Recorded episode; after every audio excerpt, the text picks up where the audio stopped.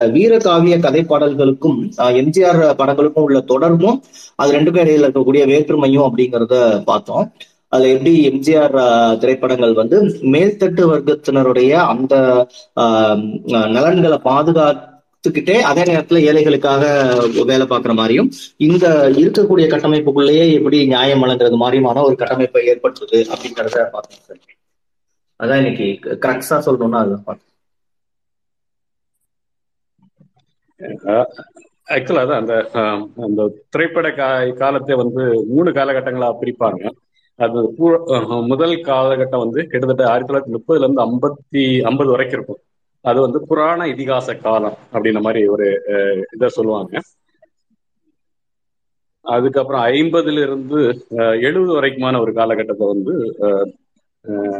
சமூக சீர் சமூக கதைகள் அடங்கிய காலம் அப்படின்ற மாதிரி. அப்புறம் எழுபதுக்கு பிற்பட்ட காலத்தை வந்து மரபு மீறிய அதாவது புரட்சி கருத்துக்கள் அடங்கிய காலம் அப்படின்ற மாதிரி சொல்லியிருப்பாங்க. இந்த காலகட்டத்தில் வந்து அந்த மூணு காலகட்டங்களும் வியாபிக்கிற அளவிற்கு வந்து நடித்தவர் வந்து எம்ஜிஆர். அந்த கலை உலகில் அவர் இருந்தார். அந்த மூணு காலகட்டங்களிலும் உடன் இருந்தவர் வந்து கலைஞரும் கூட. அப்போ அந்த கலைஞர் வந்து முதல் வந்து அவருடைய அந்த ராஜகுமாரி என்ற படம் எழுதும் போது எஸ் ஏ சாமிகிட்ட தான் போய் எழுதுவாரு அந்த அவருக்கு பேர் வெளிவராது. அந்த வசனங்கள் எல்லாமே வந்து எம்ஜிஆர் வந்து தன்னுடைய வாழ்க்கை சரித்திரத்தில் வந்து ஒரு பதினாறு பதினஞ்சு திருப்பங்களை வந்து பட்டியலிட்டிருப்பார். அந்த பட்டியலில் இட்டதில் வந்து கலைஞர் எழுதிய வசனங்கள் குறித்தான படங்கள்லையும் வந்து அவர் வாழ்வில் ஏற்படுத்திய திருப்பங்களாக வந்து சொல்லியும் இருப்பார்.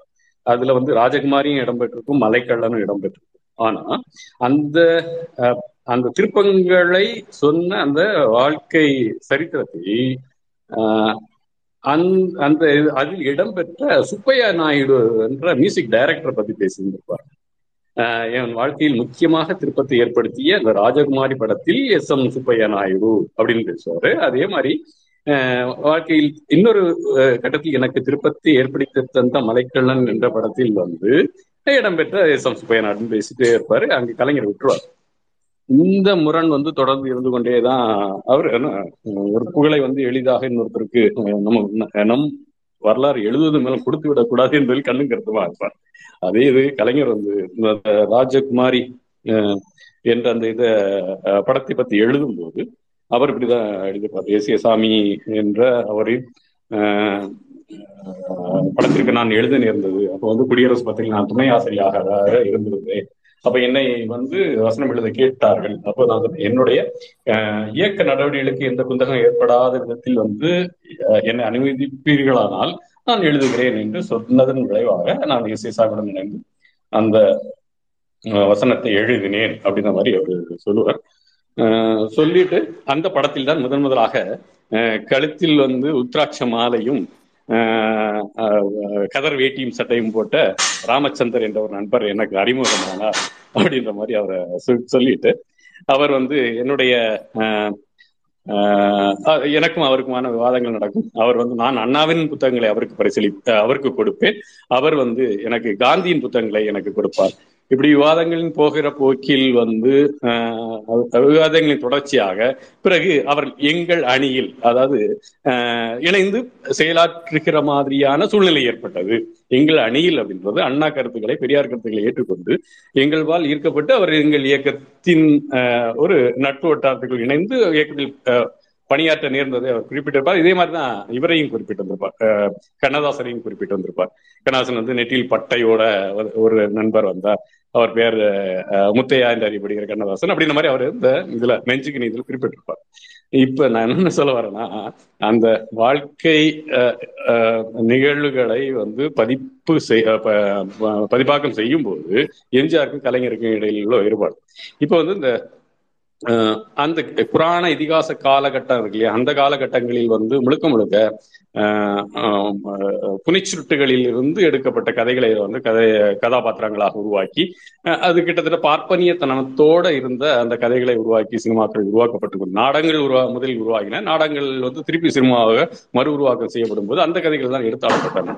அப்ப அந்த கதைகளின் ஊடாக இங்கே வந்து ஆரிய கூத்துக்கள்லாம் வந்து தமிழக நிலப்பரப்பில் வந்து அரங்கேறி கொண்டுதான் இருந்தன. இந்த ஆரிய கூத்துக்கள் வந்து ஆரிய கதாபாத்திரங்கள் ஆரிய கதைகளில் இருந்த கதாபாத்திரங்களை வைத்து எழுதப்படுகிற கூத்துக்களாகவும் நடிக்கப்படுகிற அஹ், கூத்துக்களாகவும் தான் இருந்து கொண்டிருக்கும் அப்ப அது வந்து இங்க வந்து ஒரு நாட்டுப்புற கலை வடிவமாக உருப்பெற்றிருக்கும். அப்ப அதற்கு முன்பு வரைக்கும் வந்து சினிமாவில் பாடப்படுகிற எல்லா கர்நாடக சங்கீத பாடல்களையும் வந்து அவர்களுக்குரியதாக கருதி கொண்டவர்கள் வந்து இந்த மாதிரி கதைகளும் மாறும்போது அது ஒரு கீழ்த்தரமான இதுல அவர் சொல்லியிருந்திருப்பாங்க ஒரு கீழ்த்தரமான கதைகள் அப்படின்ற மாதிரி. ஒரு அதாவது ஒரு பாரம்பரிய ஒரு நிலையிலிருந்து அடுத்த ஒரு நிலைக்கு வந்து எந்த ஒரு கலையும் மாறும்போது அந்த காலத்துல அப்படி இருந்தது. இது வந்து ரொம்ப இப்ப அப்படியே மாதிரியா இருக்கு. ஒரு கீழ்த்தரமான கதைகள்லாம் வந்து இடம்பெறுகிறது அப்படிங்கிற மாதிரி. எம்ஜிஆர் இதை என்ன செய்தார் அப்படின்னா இந்த அவருடைய அஹ், ரசிகர்கள் யார் அவர் படத்தை பார்ப்பவர்கள் யார் என்பதற்கு அவர் தீர்மானமான ஒரு இது இருந்தது. மேல்தட்ட மக்களோட அந்த ஒரு அஹ், ஒரு அனுசரணையோட இருந்து கொண்டு இவருடைய படம் பார்க்க வைக்கிறதுக்கான மக்கள் வந்து சார சராசரியான மக்கள். அப்போ அவர்கள் இடத்தில் புழங்கி கொண்டிருந்த நாட்டுப்புற கதைகள்.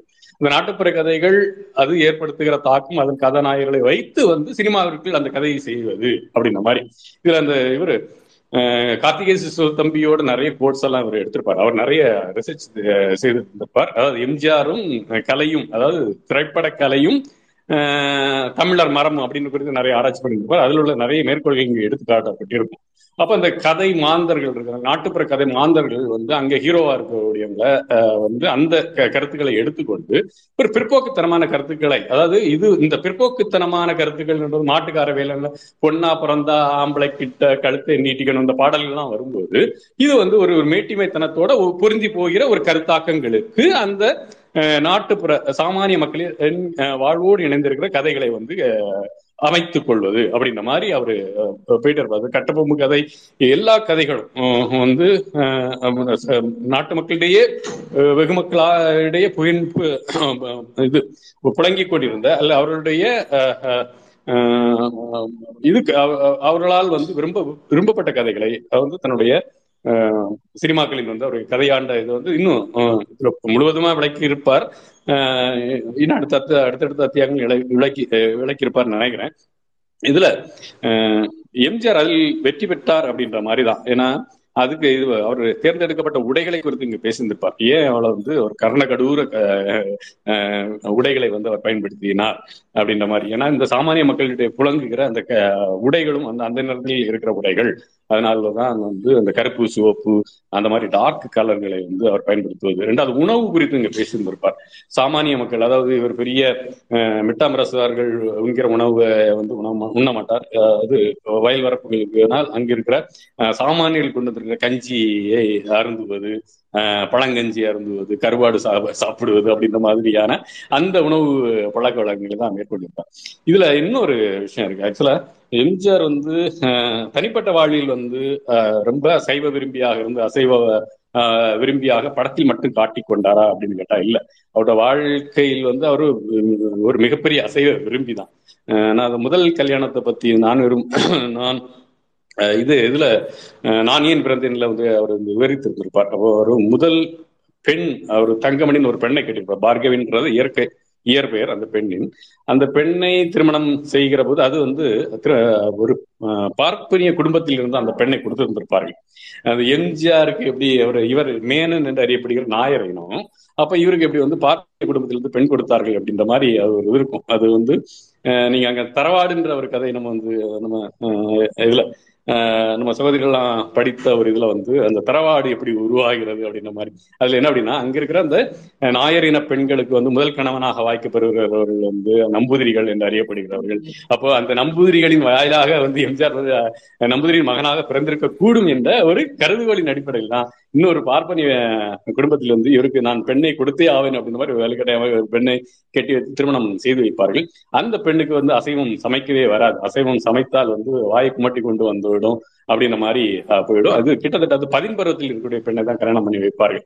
அப்போ ஏன் வந்து ஜெயலலிதா வந்து ஒரு பதின் பருவத்தில் இருக்கும்போது எம்ஜிஆரின் அன்பு வளையத்திற்குள் சிக்கினார் என்பதற்கும் இவர் ஏற்கனவே வந்து பதின் பருவத்து ஒரு மனைவியை வந்து கட்டியாண்டவர் என்ற அவர் ஏற்கனவே ஒரு பழகுதல் அவர் கையில் இருந்ததனால் வந்து வந்து அவ்வளவு பெரிய வயசு வித்தியாசம் இருந்தாலுமே கூட ஜெயலலிதாவையும் வந்து அவர் அன்பு வளையத்தில் வைக்க முடிந்திருந்தது. ஏற்கனவே இருந்த முன் அனுபவம் வந்து அவருக்கு பின்னாடி கைவிடுத்தது என்பதும் நம்மளுடைய அவருடைய வாழ்க்கையை பத்தி நம்ம இது பண்ணும்போது தெரிய வரும்.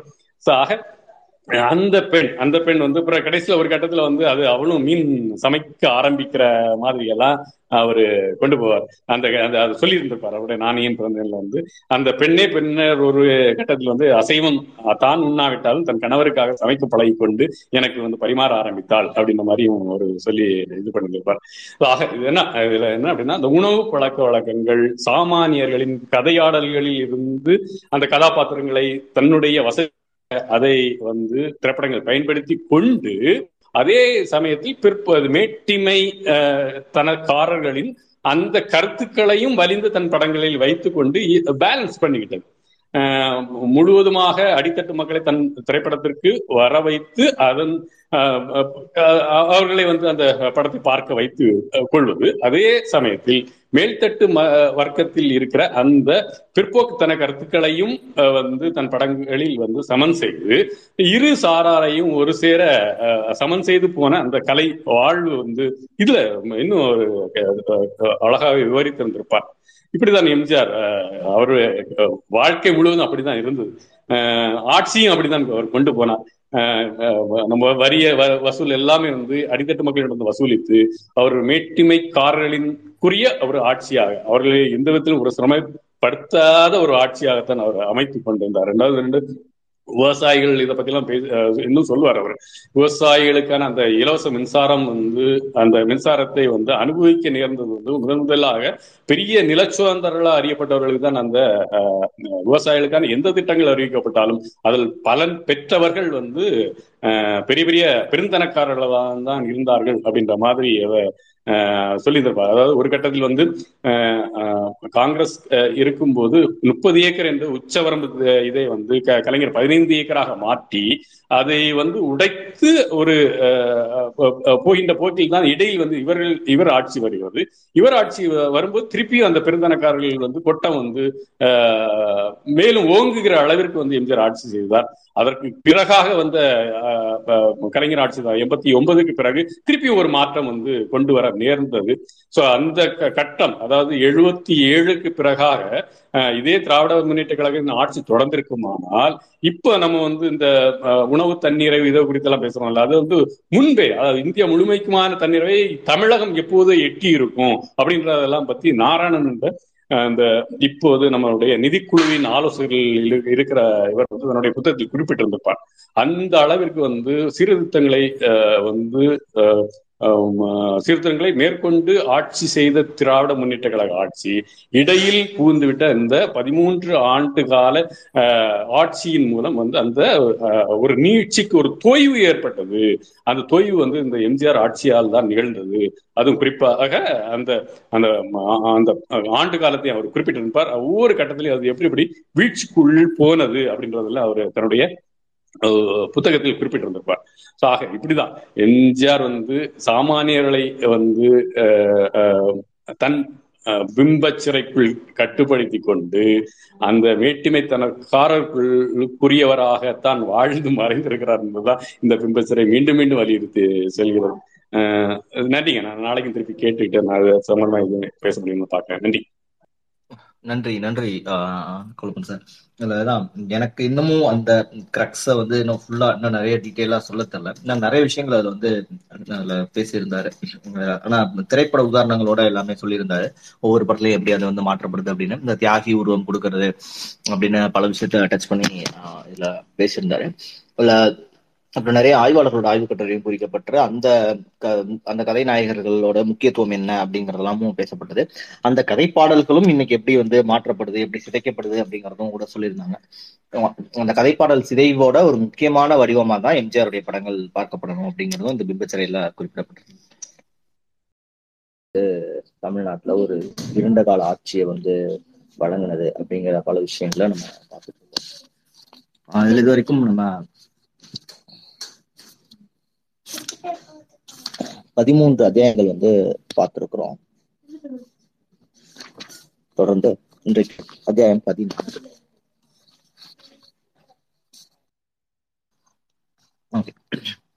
அத்தியாயம் பதினான்கு. எம்ஜிஆர் திரைப்படங்கள். கதைப்பாடல் இரண்டுக்கும் இடையே உள்ள வேறுபாடுகளை பற்றி பேசுவதற்கு முன்னால் தற்கால தமிழ் சமூகத்தின் அன்றாட இனப்பரப்பு விளக்கவியல் எவ்வாறு தத்துவ ரீதியாக அதிகாரம் மற்றும் அதிகாரமின்மையின் குறியீடுகளாக வேறுபடுத்தப்படுகிறது என காண்போம். இந்த வேறுபடுத்தலின் மூலம் ஆளும் வர்க்கத்தினர் அல்லது ஜாதியினர் செலுத்தும் அரசியல் அதிகாரம் கட்டுப்பாடு ஆகியவற்றை பிரயோகிக்க எப்படி வழிவகுக்கப்படுகிறது என விளக்க வேண்டியிருக்கிறது.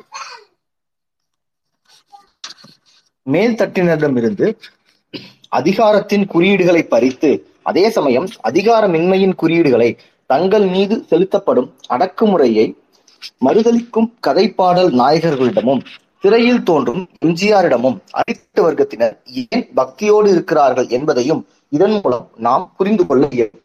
தமிழ் சமூகத்தில் எங்கும் பரவியிருக்கும் அதிகார அதிகாரமின்மையின் அன்பை பெக் அவர்கள் தன்னுடைய கொங்கு பகுதியை பற்றிய ஆய்வில் சிறப்பாக பதிவு செய்திருக்கிறார்.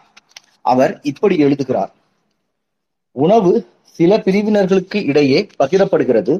ஆனால் மற்றவர்களோடு அது பகிர்ந்து கொள்ளப்படுவதில்லை. குறிப்பிட்ட சமூகத்தை சேர்ந்த விருந்தினர்கள் வீட்டு திண்ணையில் அமரவும் வேறு சிலர் வீட்டு புறக்கடை பகுதிகளில் அமரவும் வைக்கப்படுகின்றனர்.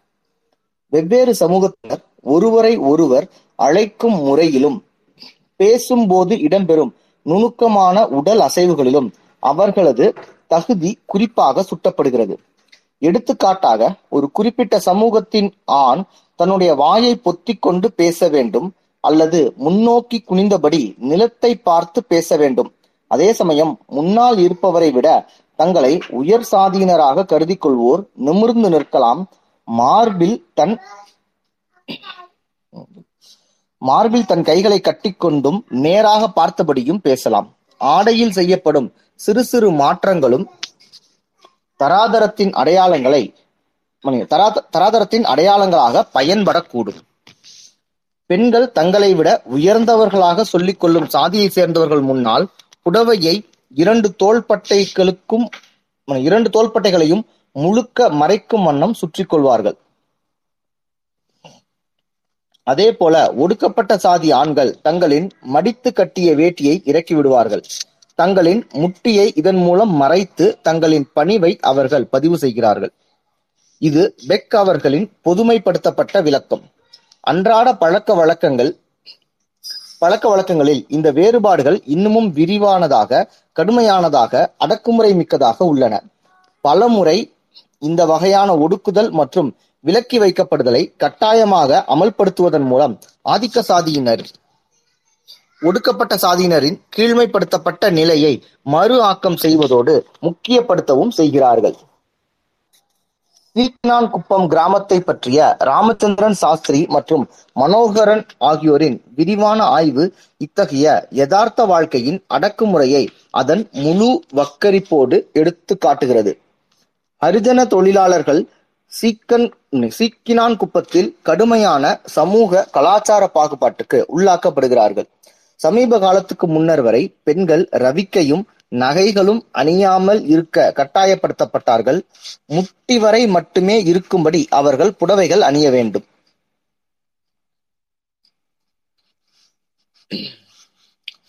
நிலப்பர நிலப்பிரபுக்களின் மனப்பான்மை இந்த பெண்களின் முடியை வாரிக்கொள்ளவோ கட்டிக்கொள்ளவோ பூச்சூடவோ விடாமல் பொழிவிழந்து போகச் செய்தது. பித்தளை பாத்திரங்களை ஹரிஜனர்கள் பயன்படுத்த அனுமதியில்லை. மண் பாத்திரங்கள் மட்டுமே அவர்கள் பயன்படுத்த வேண்டும்.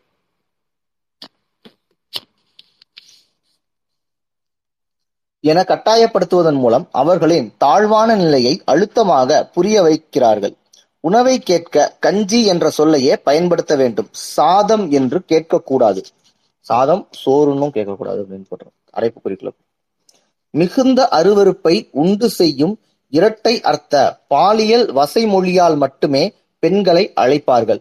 குழந்தைகள் ஒருபோதும் பள்ளிக்கு அனுமதிக்கப்படுவதில்லை. தங்களுடைய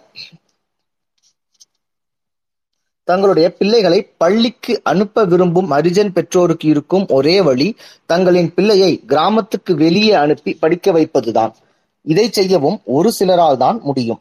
இந்த ஆய்வானது மத்திய உள்துறை அமைச்சகத்தின் தமிழக ஆதி திராவிடர்களின் நிலையை பற்றிய ஆயிரத்தி தொள்ளாயிரத்தி எழுபத்தி ஒன்பதாம் ஆண்டு அறிக்கையை எடுத்து மேற்கோள் காட்டுகிறது. சில இடங்களில் ஹரிஜனங்கள் செருப்பு போடவோ தோளில் துண்டு போடவோ அனுமதிக்கப்படுவதில்லை. சில பஞ்சாயத்து தெருக்களில் கூட்டங்களின் போது தங்களுக்கான இருக்கைகளில் அமர அனுமதிக்கப்படாமல் நின்றபடியேதான் ஹரிஜனங்கள் கலந்து கொள்ள வேண்டி வரும். சில தருணங்களில் ஹரிஜன உறுப்பினர்களின் வருகையை தருவிக்கும் தவிர்க்கும் பொருட்டு பஞ்சாயத்து கூட்டங்களே நடைபெறுவதில்லை. தமிழகத்தில் நிலவி வரும் இத்தகைய பரவலான நிலப்பிரபுத்துவ குறியீட்டியல் பற்றி பேசுவதற்கு முன்னால் குறைந்தபட்சம் மூன்று கருத்துக்களை ஒருவர் நினைவில் வைத்துக் கொள்ள வேண்டும். இந்த பழக்க வழக்கங்கள் பொதுவாக நம்பப்படுவது போல வெறுமனே இந்துக்களிடம் மட்டும் காணப்படுவதில்லை. மற்ற மதத்தின் மீது நம்பிக்கை கொண்டவர்களும் இவற்றை பின்பற்றுகிறார்கள். சாதி திருச்சி மாவட்ட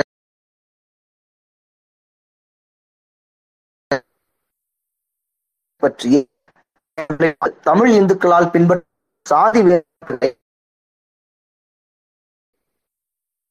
அவர்களும் பல்வேறு பகுதிகளிலும் ஆதி திராவிட கிறிஸ்தவர்களுக்கு தனி தேவாலயங்கள் கல்லறைகள் தேவாலயங்களில் தனி சூழிருக்கைகள் ஆகியவை இரண்டாவதாக பொருளாதார முன்னேற்றம் பெற்றுவிட்டால் இந்த அவமானம் தரும் ஜாதி அடிப்படையிலான அடக்குமுறையிலிருந்து விடுதலை கிடைத்துவிடும் என அர்த்தமில்லை. சமூக மரியாதை தொடர்ந்து மறுக்கப்பட்டதால் மாவட்டத்தில் உள்ள வளமி வளமிகுந்த மீனாட்சிபுரம் கிராமத்தை சேர்ந்த ஆதி திராவிடர்கள் இஸ்லாமிய மதத்துக்கு சமீபத்தில் மாறியது முகத்தில் அறையும் யதார்த்தம். இந்த கிராமத்தை ரஹ்மத் நகர் என்று பெயர் மாற்றம் செய்து கொண்ட ஆதி திராவிடர்களுக்கு நிலம் கல்வி அரசு வேலைவாய்ப்பு என அனைத்தும் இருந்தது. இந்த பொருளாதார முன்னேற்றம் சா ஆதிக்க சாதியினரான தேவர்கள் திட்டமிட்டு நிகழ்த்திய சாதி அடக்குமுறையிலிருந்து எந்த வகையான விடுதலையையும் வழங்கவில்லை. உணவகங்களில் தனிக்குவளையில் தேநீர் தரப்பட்டது. பேருந்துகளில் பெரும்பான்மையான சாதி இந்துக்கள் இருக்கும்போது இவர்கள் அமர அனுமதிக்கப்படவில்லை. அரசாங்க சலுகைகளான பள்ளிக்காலம் முழுக்க இலவச கல்வி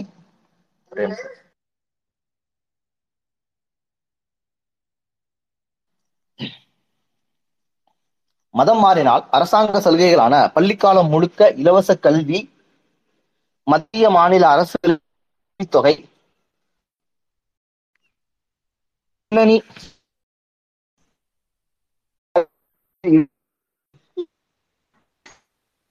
பதினெட்டு சதவீத இடஒதுக்கீடு இலவச பட்டாக்கள் ஆகியவற்றை அவர்கள் இழக்க வேண்டி வந்தது என்றாலும் இந்த சமூக அவமானங்களிலிருந்து தப்பிக்க அவர்கள் இஸ்லாமிய மதத்துக்கு மாறினார்கள். மூன்றாவதாக சாதி உறவுகளைப் போல வர்க்க உறவுகளும் இப்படிப்பட்ட பழக்க வழக்கங்களால் மத்தியஸ்தம் செய்யப்பட்டு மறு ஆக்கம் செய்யப்படுகிறது.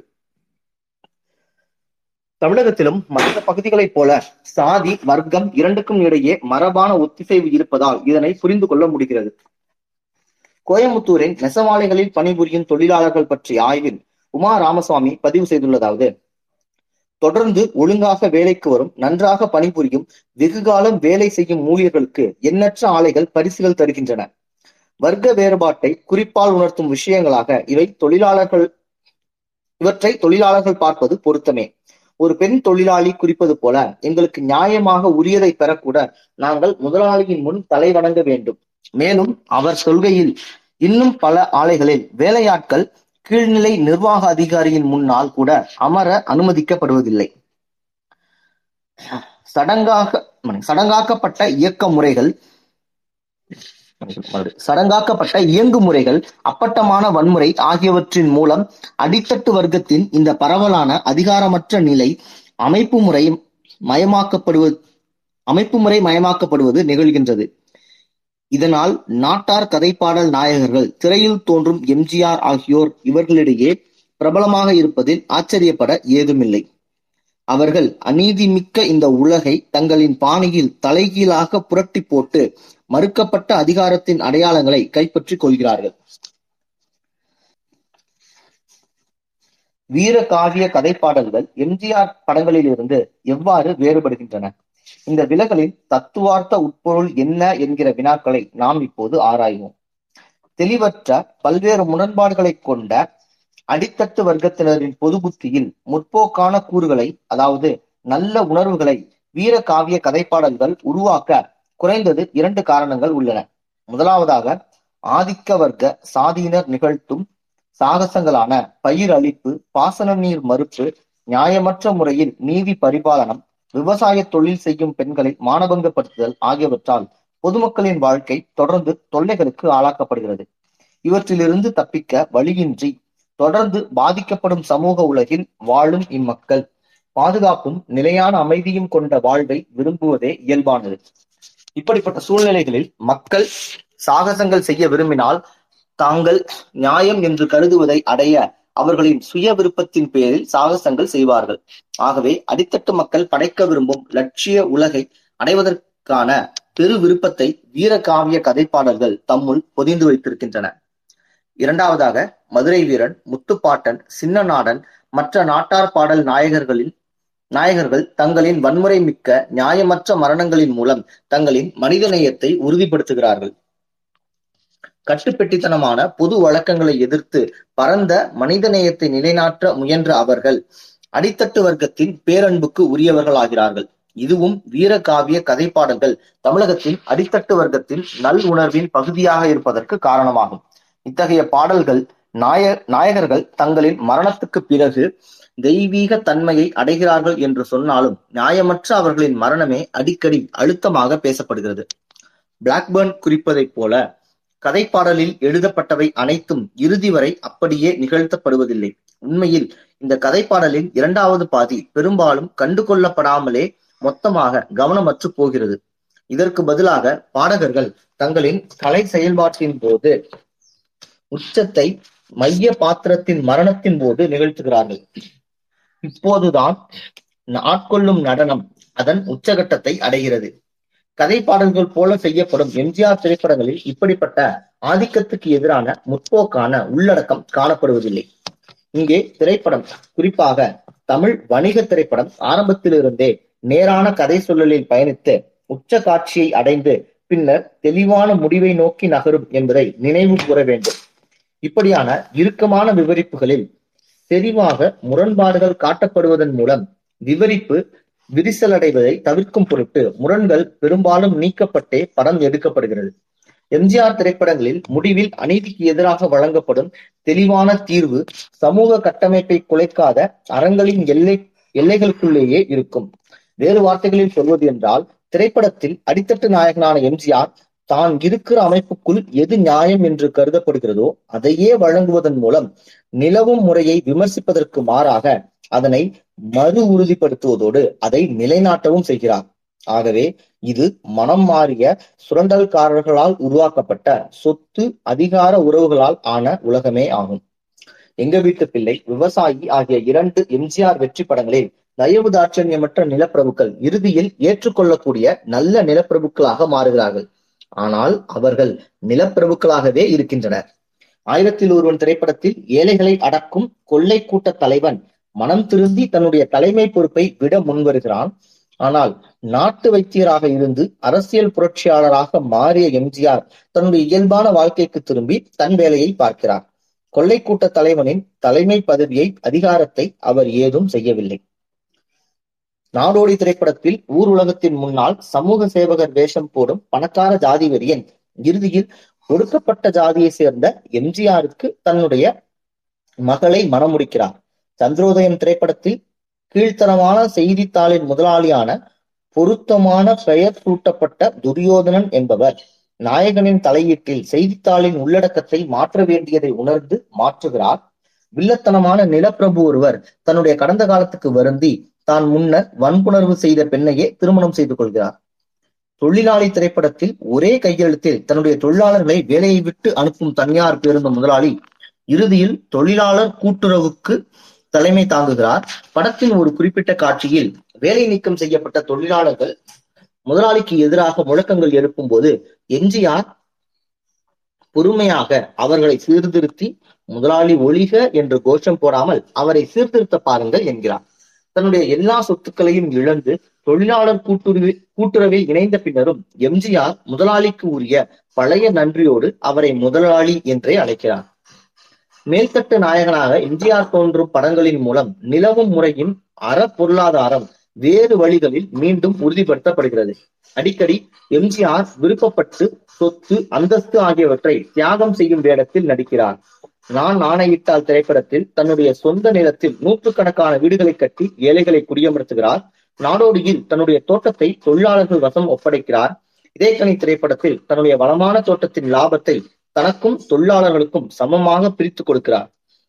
நாம் படத்தில் பகுத்தறிவு கருத்துக்களை பரப்பும் இளைஞராக தோன்றும் எம்ஜிஆர் சட்டத்துக்கு புறம்பாக தன்னுடைய நிலத்தை ஆக்கிரமித்து இருந்த வில்லனிடமிருந்து அதனை கைப்பற்றி கிராமத்தில் உள்ள ஏழைகளுக்கு அந்த எஸ்டேட்டை மகிழ்வோடு தருகிறார்.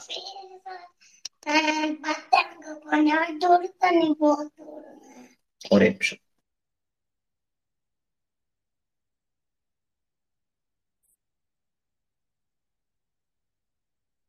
மன்னிக்கலாம் தொடர்ந்து. இதே கணி திரைப்படத்தில் ஒரு நகைச்சுவை கதாபாத்திரம் ஒரு கேள்விக்கு விடையாக யாருடைய தோட்டம் இது என்கிற கேள்விக்கு எடுத்துக்கொண் என்கிற கேள்விக்கு கொடுத்து கொண்டே இருப்பவரின் தோட்டம் இது என்று சொல்கிறது. தொழிலாளர்களை தொழிலாளர்கள் தன்னை முதலாளி என்று அழைப்பதை எம்ஜிஆர் கண்டிக்கிறார். எம்ஜிஆர் திரையில் தியாகம் செய்வது செல்வத்தை மட்டுமல்ல ஒடுக்கப்பட்டவர்களுக்காக அடிக்கடி தன்னுடைய மேல்தட்டு வர்க்க நிலையையும் அவர் தியாகம் செய்கிறார். விவசாயி திரைப்படத்தில் நிலவளம் மிக்க பெரிய அளவில் படித்த எம்ஜிஆர். விவசாயிகளின் கைகளில் இருந்து மண் சட்டியை வாங்கி அதிலிருக்கும் கஞ்சியை குடிக்கிறார் என்றால் எங்க வீட்டு பிள்ளை இதயக்கனி நான் ஆணையிட்டால் ஆசைமுகம் பல்லாண்டு வாழ்க புதிய பூமி நேற்று இன்று நாளை ஆகிய படங்களில் தன்னுடைய செல்வ வளம் மிக்க நிலையை துறந்து உழைக்கும் வர்க்க பெண்ணை மணமுடிக்கிறார் புதிய பூமி திரைப்படத்தில் சமூக அக்கறை உள்ள மருத்துவரான எம்ஜிஆர் பொருள் வளம் மிக்க தன்னுடைய முறைப்பெண்ணை மறக்க மறுத்து எளிய பழங்குடியின பெண்ணை திருமணம் செய்ய முடிவு செய்கிறார். நேற்று இன்று நாளை பட திரைப்படத்தில் தன் மீது காதல் கொண்டிருக்கும் மூன்று பெண்களில் எம்ஜிஆர் துப்புரவு தொழிலாளியை திருமணம் செய்து கொள்கிறார். நவரத்னம் திரைப்படத்தில் ஒன்பது பெண்கள் அவர் வாழ்க்கையில் நுழைந்தாலும் அவர் ஒடுக்கப்பட்ட சாதியை சேர்ந்த பெண்ணையே திருமணம் செய்து கொள்கிறார். மேலும் ரிக்ஷாக்காரன் குமரிக்கோட்டம் தாளம்பூ தொழிலாளி கணவன் தனிப்பிறவி ஆகிய திரைப்படங்களில் அவர் படித்தவராக இருப்பது உடல் உழைப்பு தேவைப்படும் வேலைகளில் உடல் உழைப்பு தேவைப்படும் வேலைகளை செய்வதிலிருந்தோ ஏழைகளுக்காக போராடுவதிலிருந்தோ அவரை தடுப்பதில்லை.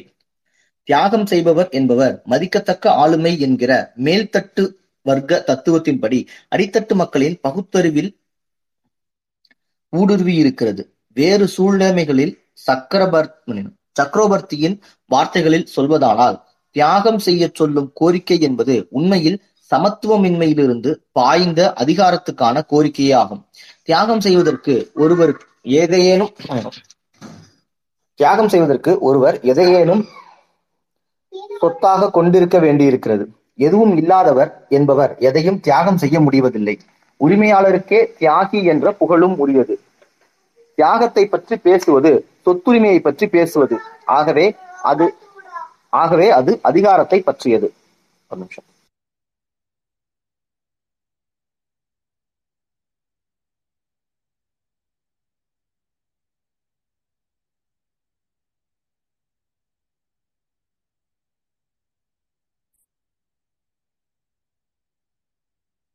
பண்ணிக்கணும். ஆகவே எம்ஜிஆர் திரைப்படங்களில் புகழ் என்பது சொத்துக்கள் உடைய நாயகனுக்கு உரியது. அதுவும் சொத்தற்றவர்களுக்கு இல்லை. சொத்தற்றவர்கள் அப்படிங்கிறத ரசிகர்கள் என்று வாசிக்கவும் அப்படின்னு அடைப்பு கொடுத்துருக்காங்க. இது வீர காவிய கதைப்பாடல்களில் ஒருவர் காண்பதற்கு முற்றிலும் எதிர்மறையானதாகும். சுருக்கமாக புரட்சிகர புரட்சிகரமான நாட்டுப்புற நாயகர்களை கருத்தியல் ரீதியாக மதிப்பு குறைக்கப்பட்ட வடிவத்தில் எம்ஜிஆர் திரையில் அடையாளப்படுத்துகிறார்.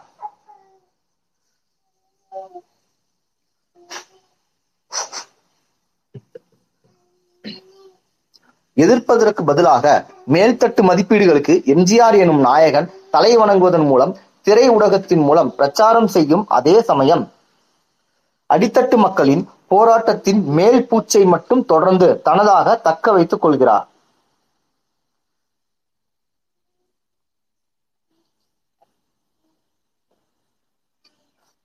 கதை பாடல்களின் புரட்சிகர உள்ளடக்கத்தை மாற்ற முயல்வது தொடர்ந்து நடைபெறும் செயல்பாடாகும். திரைப்படம் தொடர்பான காரணங்களுக்காக அல்லாமல் வேறு வழிகளிலும் இந்த மாற்றங்கள் நிகழ்த்தப்படுகின்றன. வானமாமலை ஒரு அதிர்ச்சி தரும் எடுத்துக்காட்டை குறிப்பிடுகிறார். சமீபகால முத்துப்பட்டன் கதையின் மறுவாசிப்புகளில் முத்துப்பட்டனின் மனைவியர்களை பிறப்பால் பிராமணர்களான அவர்கள் ஒடுக்கப்பட்ட வகுப்பைச் சேர்ந்த சக்லியரால் வளர்க்க வளர்க்கப்படுகின்றனர் என்று விவரிக்கப்படுகிறது. உண்மையான கதைப்பாடலில் உள்ளதைப் போல அப்பெண்கள் சத்ரி சக்லியர் ஜாதியை சேர்ந்தவர்களாக காட்டப்படுவதில்லை. விசாரித்து பார்த்ததில் கல்லிடை குறிச்சியை சேர்ந்த முத்துப்பாவலர் என்னும் கதைப்பாடல் பாடுபவருக்கு பாடலின் உள்ளடக்கத்தை மாற்றுமாறு ஆதிக்க சாதி பிராமணர்கள் வெள்ளாளர்கள் ஆகியோரால் அழுத்தம் தரப்பட்டுள்ளது தெரிகிறது.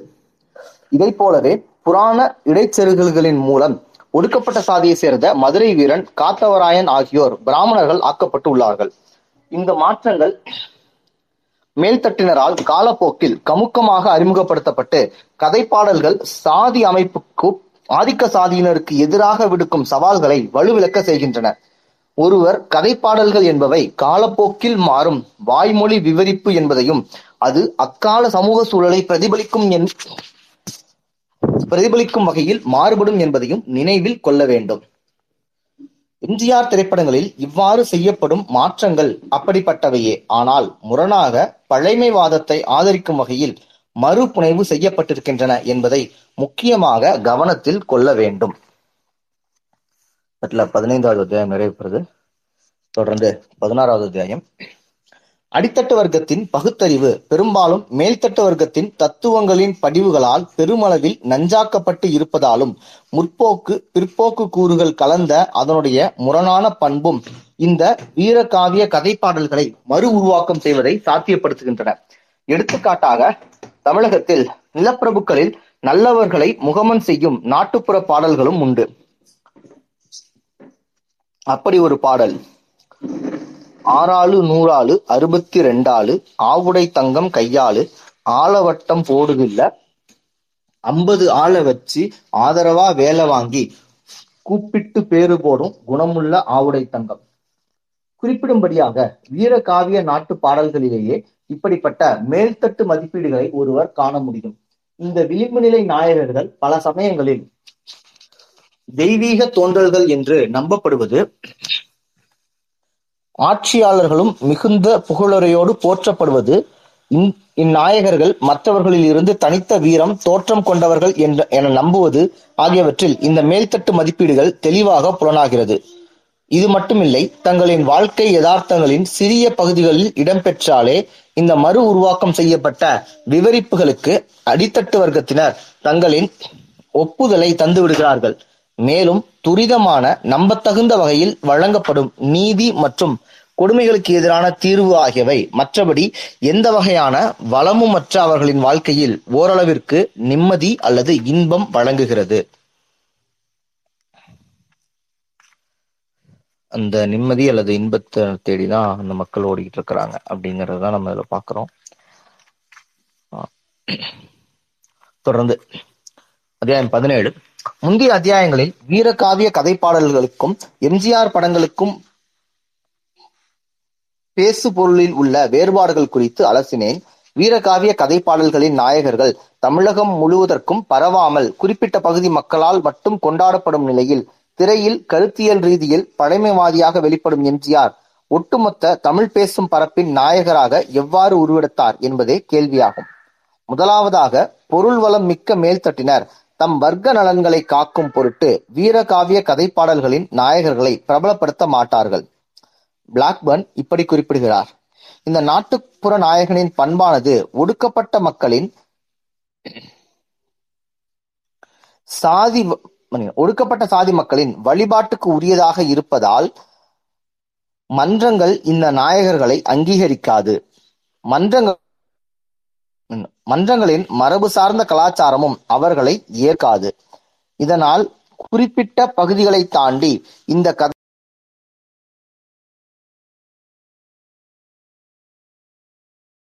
நாட்டுப்புற பாரம்பரியங்களை மட்டும் தேர்ந்தெடுத்து அவற்றைக் கொண்டு சாரமில்லாமல் உருவாக்கப்பட்ட அடித்தட்டு வர்க்கத்தை சேராத ஒரு பாத்திரத்தை ஒட்டுமொத்த தமிழகத்துக்கான நாயகராக முன்னிறுத்துவார்கள். இப்படிப்பட்ட ஒரு நாயகனுக்கு எடுத்துக்காட்டாக தமிழகத்தின் அரசியல் மேட்டுக்குடியினரால் ஆதரிக்கப்பட்ட வீரபாண்டிய கட்டபொம்மனை கூறலாம். தென் தமிழகத்தில் உள்ள பாஞ்சாலங்குறிச்சியின் வறண்ட நிலப்பரப்பை ஆண்ட பாளையக்கார தலைவரான வீரபாண்டிய கட்டபொம்மன் தன்னுடைய நலன்களுக்காக ஆங்கிலேய அரசாங்கத்தை எதிர்த்து போரிட்டு கயத்தாரில் பதினேழு அக்டோபர் ஆயிரத்தி தொள்ளாயிர ஆயிரத்தி எழுநூற்றி தொண்ணூத்தி ஒன்பது அன்று தூக்கிலிடப்பட்டார். அடித்தட்டு மக்களை சேராத இவரை தமிழகத்தின் மேல்தட்டினர் ஒட்டுமொத்த தமிழ் பேசும் பகுதியின் நாயகன் ஆக்கினார்கள் புகழ்பெற்ற திரைப்பட நட்சத்திரம் சிவாஜி கணேசனும் படத்தயாரிப்பாளர் பி ஆர் பந்துலுவும் கயத்தாரில் ஆயிரத்தி தொள்ளாயிரத்தி எழுபதாம் ஆண்டு கட்டபொம்மனுக்கு ஒரு நினைவகத்தை எழுப்பினார்கள். திமுக அரசாங்கம் பாஞ்சாலங்குறிச்சியில் உள்ள சிதிலமடைந்த சிதிலமடைந்த கட்டபொம்மனின் மணற்கோட்டையை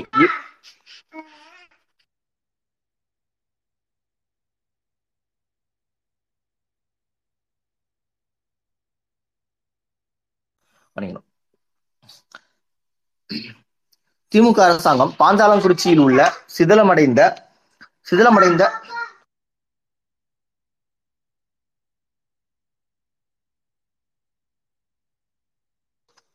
பண்ணிக்கணும் திமுக அரசாங்கம் பாஞ்சாலங்குறிச்சியில் உள்ள சிதிலமடைந்த கட்டபொம்மனின் மணற்கோட்டையை ஏழு லட்சம் ரூபாய் செலவில் ஆயிரத்தி தொள்ளாயிரத்தி எழுபத்தி நான்கில் புதுப்பித்தது.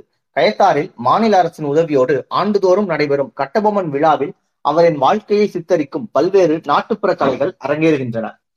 கட்டபொம்மனின் வாழ்க்கையை ஒட்டி வரலாற்று ரீதியாக கணேசனை கதாநாயகனாக நடிக்க வைத்து பி ஆர் பந்துலு இயக்கினார். வீரபாண்டிய கட்டபொம்மன் கட்டபொம்மன் ஆயிரத்தி தொள்ளாயிரத்தி ஐம்பத்தி ஒன்பது. இந்த திரைப்படம் தமிழ் ரசிகர்களின் மத்தியில் புகழ்பெற்ற ஒன்று. சிவாஜி கணேசன் இப்படத்தில் தன்னுடைய நடிப்புக்காக சிறந்த நடிகருக்கான விருதை ஆயிரத்தி தொள்ளாயிரத்தி அறுபதில் கெய்ரோ நகரில் நடைபெற்ற ஆப்ரோ ஆசியாவில் வென்றார்.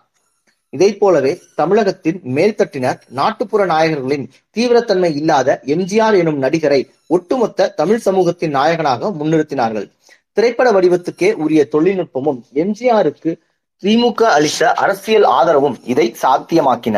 வேறு வார்த்தைகளில் சொல்வதென்றால் பரவலான மக்களை சென்றடைய வாய்ப்பற்ற நாட்டுப்புற நாயகர்களைப் போல இல்லாமல் மேல்தட்டினர் கட்டுப்படுத்திய திரைப்படம் என்னும் ஊடகம் எம்ஜிஆரின் கைவசம் இருந்தது. குறிப்பிட்ட வகையில் எம்ஜிஆரை தொடர்ந்து முன்னிறுத்துவதில் திரைப்படத்தின் பங்களிப்பும் பரவலான மக்களை சென்றடைவதில் அதன் செயல்திறனையும் புரிந்து கொள்ள இரண்டு பண்புக்கூறுகளை ஒருவர் பகுப்பாய்வு செய்ய வேண்டியிருக்கிறது. தமிழக சமூக சூழலில் தகவல் தொடர்பின் ஊடகமாக திரைப்படத்தை மற்ற புகழ்பெற்ற நிலைகளின் புகழ்பெற்ற நிகழ்கலைகளின் வடிவங்களோடு ஒப்பிடுதல் தமிழகத்தின் புகழ்பெற்ற பொழுதுபோக்கு வடிவமாக திரைப்படம். ரெண்டு கூறு. தமிழ் கலாச்சார சூழலில் மக்களை பிரதிநிதித்துவப்படுத்தும் ஊடகமாக ஒப்பீட்டளவில் திரைப்படம் ஜனநாயகத்தன்மை கொண்டதாக உள்ளது. திரைப்பட நுழைவுச்சீட்டுகளின் விலை குறைவாக இருப்பதால் ஏழைகளும் அவ்வப்போது திரைப்படங்களை பார்த்துவிட முடியும் என்கிற சூழல் நிலவுகிறது. இதைவிட முக்கியமானது திரைப்பட அரங்கின் இருக்கை அமைப்பானது ஒருவரின் சாதி அடிப்படையிலான சமூக அந்தஸ்தை கொண்டு இல்லாமல் அவர் நுழைவுச்சீட்டு வைத்திருக்கிறாரா இல்லையா என்பதை பொறுத்து மட்டுமே முடிவு செய்யப்படுகிறது. கிராமப்புற தமிழகத்தில் இந்தியா கூட நிகழ்கலைகளின் போது புரவலர்களை அமர வைக்கும் வரிசை முறை அவரவரின் சாதி அடிப்படையிலான சமூக நிலையை பொறுத்தே அமையும். எடுத்துக்காட்டாக தெருக்கூத்து முதலிய நிகழ்கலைகளின் போது ஒடுக்கப்பட்ட சாதியினர் வெளிப்புற விளிம்பு பகுதிகளில் உட்கார வைக்கப்படுவதன் மூலம் அவர்களின் கீழான நிலை வலியுறுத்தப்படுகிறது. இந்த வகையில் திரையரங்கம் தான் தமிழர்களின் திரையரங்கம் தான் தமிழர்கள் ஒரே கூரையின் அடியில் இணைந்து உட்கார்ந்திருந்த முதல் இடமாகும். இந்த இடத்துல அந்த அந்த கீழான நிலை வலியுறுத்தப்படுகிறது அப்படிங்கிறது ஒரு ஆய்வு அல்லது ஒரு டெக்ஸ்ட் புக் ஃபார்ம்ல இருந்து எடுத்துக்கிட்டாலும் அது கீழான நிலை அப்படின்னு சொல்லணுமா அப்படிங்கிற ஒரு கேள்வி இருக்கு. அவர்களை வந்து அவர்கள் அவர்களை ஒடுக்கப்பட்ட நிலைன்னு தான் அதை சொல்லணும்னு எனக்கு தோணுது. அவங்கள அவங்கள அவங்க ஒன்றும் கீழே இல்லை இல்லையா? அவங்கள ஒடுக்கி வச்சுட்டு அவங்க கீழானவங்கன்னு சொல்லிக்கிட்டு இருக்கிறாங்க. ஸோ அதனால அந்த வார்த்தை இன்னும் கொஞ்சம் பெட்டரா இருக்கலாமோன்னு தொடர்ந்து. இந்த வகையில் திரையரங்கம் தான் தமிழர்கள் ஒரே கூரையின் அடியில் இணைந்து உட்கார்ந்த முதலிடமாகும். புரவலரின் சமூகப்படி நிலையை பொறுத்து இல்லாமல் ஒருவர் ஒருவரின் வாங்கும் திறன் அடிப்படையிலேயே இருப்பிட வரிசை தீர்மானிக்கப்பட்டது. திரைப்படங்கள் மலிவாக திரையில் காணக்கூடிய அற்புதமாகவும் திரையரங்குகள் சமூக நீதியை நிலைநிறுத்தும் இடங்களாகவும் திகழ்ந்தன. தமிழகத்தின் அடித்தட்டு வர்க்கத்தினரின் முக்கிய பொழுதுபோக்கு ஊடகங்களாக திரைப்படங்கள் மாற இவை காரணிகளாயின. திரைப்படத்தின் புகழை ஆயிரத்தி தொள்ளாயிரத்தி அறுபத்தி ஒன்றாம் ஆண்டு எடுக்கப்பட்ட மத்திய மக்கள் தொகை கணக்கெடுப்பை ஒட்டி கொண்டுவரப்பட்ட கிராம தனி வரைவு நூல் புலப்படுத்துகிறது. தமிழகத்தின் கிராமப்புற மக்களின் முக்கிய பொழுதுபோக்காக திரைப்படங்கள் காண்பது பதிவு செய்யப்பட்டுள்ளதை கொண்டு அறியலாம். திரைப்படத்துறையில் குறிப்பாக மெட்ராஸ் மாகாணத்தில் தமிழ்நாட்டில் ஏற்பட்ட குறிப்பிடத்தகுந்த வளர்ச்சி பண்டிகைகளின் புகழை காலப்போக்கில் மங்கச் செய்யும் வாய்ப்புள்ளது. மேலும் தற்காலத்தில் நாட்டுப்புற பாடல்கள் தங்களின் இடத்தை திரைப்பட பாடல்களிடம் இழந்து வருகின்றன. இது இப்படியே தொடர்ந்தால் தொடரும் என்றே தெரிகிறது. இன்னும் பத்து அல்லது இருபது ஆண்டுகளில் மக்களின் மனதிலிருந்து நாட்டுப்புற பாடல்கள் முழுமையாக மறைந்துவிடும். நாட்டுப்புற பாடல்களும் மற்ற நாட்டார் கலை கலைகளும் தமிழகத்தின் கிராமங்களில் இன்னும் தங்களின் இருப்பை தக்க வைத்துக் கொண்டிருந்தாலும் அவை திரைப்படங்களால் பெரிதும் தாக்கமடைந்துள்ளன என்பதும் உண்மையே. மேலும் திரைப்படங்களே இங்கு மக்களின் பொழுதுபோக்குக்கான ஜனரஞ்சக ஊடகமாக தொடர்ந்து திகழும். திரைப்படங்களின் குறிப்பாக எம்ஜிஆர் நடித்த படங்களின் ஜனரஞ்சக தன்மைக்கு ஒரு மதச்சடங்கை போல திரைப்படங்களை பார்ப்பதே மாறியிரு மாறியிருப்பது முக்கியமான சாட்சியாகும். உணர்ச்சி பொங்க எம்ஜிஆரின் திரைப்படங்களை பார்க்கக்கூடிய கூட்டத்தினர் அவரின் பிரம்மாண்ட கட்டவுட்டுகள் முன்னால் ஆரத்தி எடுப்பது மோர் தண்ணீர் ஆகியவற்றை மக்களுக்கு வழங்குவது என்று கோயில் திருவிழாக்களின் போது இந்து தெய்வங்களுக்கு செய்வதைப் போல கொண்டாடுகின்றனர். பொழுதுபோக்குக்கும் கிராமப்புற தமிழகத்தின் எண்ணற்ற சமூக விழாக்கள் சடங்குகளுக்கும் சிறு வேறுபாடு மட்டுமே உள்ளது என்பதை நினைவில் கொள்ள வேண்டும். பொழுதுபோக்கு சடங்குகள் இரண்டும் ஒன்றிணைகின்ற இடத்தில் எம்ஜிஆரின் திரைப்படங்கள் பொருந்துகின்றன. மேலும் தமிழகத்தின் திரையரங்குகளின் எண்ணிக்கையும் கணிசமாக அதிகரித்தது. இந்தியாவிலேயே ஆந்திர பிரதேசத்துக்கு அடுத்தபடியாக அதிக திரை திரையரங்குகள் தமிழகத்தில்தான் உள்ளன. மார்ச் மூன்று ஆயிரத்தி தொள்ளாயிரத்தி எண்பத்தி ஆறின் கணக்கெடுப்புப்படி தமிழகத்தில் இரண்டாயிரத்தி நூற்றி ஐம்பத்தி மூன்று திரைப்பட அரங்குகள் உள்ளன. அவற்றில் முன்னூற்றி இருபது அரங்குகள் தற்காலிகமானவை. இந்த நிரந்தரமற்ற திரைப்பட கொட்டாய்கள் கிராமப்புற மற்றும் ஓரளவு நகர்ப்புறமான பகுதிகளில் காணப்படும். ஒவ்வொரு இடம் காணப்படும் ஒவ்வொரு இடமாக நகரக்கூடிய டூரிங் டாக்கீஸ் ஆகும். இரும்பு தகடுகளால் ஆன கூரைகளா கூரைகள் மணல் பரப்பி உருவாக்கப்பட்ட பார்வையாளர் அமரும் பகுதி என சாதாரணமாக தோற்றமளிக்கும் இந்த திரையரங்குகளில் நுழைவுச்சீட்டு விலை மிகவும் மலிவாக இருக்கும். பொதுவாக டூரிங் டாக்கீஸ்களில் கிராமப்புற நகர்ப்புற ஏழைகளே படம் பார்க்க வருவர். செல்வந்தர்கள் தங்களின் சமூக அந்தஸ்துக்கு ஏற்ப பக்கத்து நகரத்தில் உள்ள முறையாக கட்டப்பட்ட திரையரங்குகளில் திரைப்படம் பார்க்க செல்வார்கள். சுருங்கச் சொன்னால் தமிழகம் முழுக்க மக்களுக்கு எட்டும் வகையில் திரையரங்குகள் உள்ளன. திரைப்படங்கள் பொதுமக்களுக்கு குறிப்பாக ஏழைகளுக்கு முக்கிய பொழுதுபோக்கு ஊடகமாக உள்ளது. வீர காவிய கதைப்பாடல்கள் மேல்தட்டின் எதிர்ப்பால் குறிப்பிட்ட பகுதிக்குள் மட்டுமே நிகழ்த்தப்பட்டன. திரைப்படத்தை போன்று மேல்தட்டினரின் ஆதிக்கம் செலுத்தப்பட்ட வேறு ஊடகங்கள் இல்லாததால் கதைப்பாடல்களின் தீவிரத்தன்மையை நீர்த்து போகச் செய்த எம்ஜிஆருக்கு திரைப்படங்கள் மூலம் மாநிலம் முழுவதும் பார்வையாளர்கள் கிடைத்தனர். ஆகவே எம்ஜிஆர் ஒட்டுமொத்த தமிழகத்தின் கடை கதைப்பாடல் நாயகனாக உருவெடுத்தார். வீ உருவெடுத்தார். மதுரை வீரன்களும் முத்துப்பட்டன்களும் தங்களின் தகுதிக்கு குறைவாக சில பகுதிகளோடு முடங்கி போனார்கள். நவீன கால நாட்டார் பாடலின் நாயகனாக உள்ள எம்ஜிஆரின் வாழ்க்கையை அடிக்கோடிட்டு காட்டும் வகையில் அவரின் ஆதரவாளர்கள் ஒரு நாட்டிய நாடகத்தை ஆயிரத்தி தொள்ளாயிரத்தி எண்பத்தி ஏழாம் ஆண்டு ஜூலை ஜூலை பதினைந்தாம் தேதி அதாவது அவர் உயிருடன் இருந்தபோதே நிகழ்த்தினார்கள். மெட்ராஸில் நடைபெற்ற இந்த நிகழ்வில் திராவிட இயக்கத்தின் புரட்சி கவிஞரான பாரதிதாசன் கவிதையிலிருந்து எடுக்கப்பட்ட நம்பிக்கை ஊட்டும் தலைப்பை சூட்டியிருந்தனர். அந்த தலைப்பு புதியதோர் உலகு செய்வோம். ஸோ இதோட பதினேழாவது அத்தியாயம் நிறைவு பெறுது. இதோட இன்னைக்கு வாசிப்பை நம்ம நிறைவு பண்ணிக்கலாம். அந்த கலந்துகிட்ட தோழர்களுக்கு நன்றி. தோழர்களுக்கு கருத்துகள் கேள்விகள் இருந்தால் முன்வைங்க. நம்ம பேசலாம் விவாதிக்கலாம். நன்றி.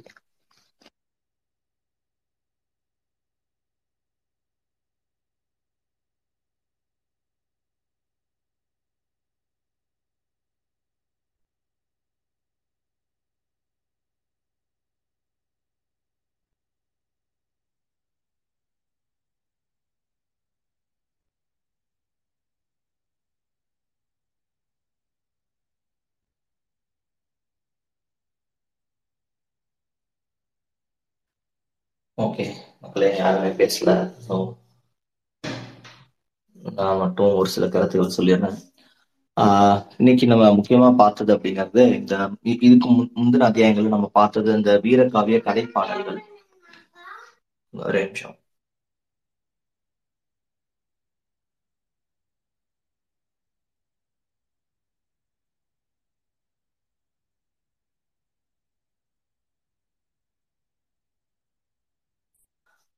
மன்னிக்கணும். ஸோ அப்ப இந்த வீரகாவிய கதை பாடல்கள் அஹ், அப்படிங்க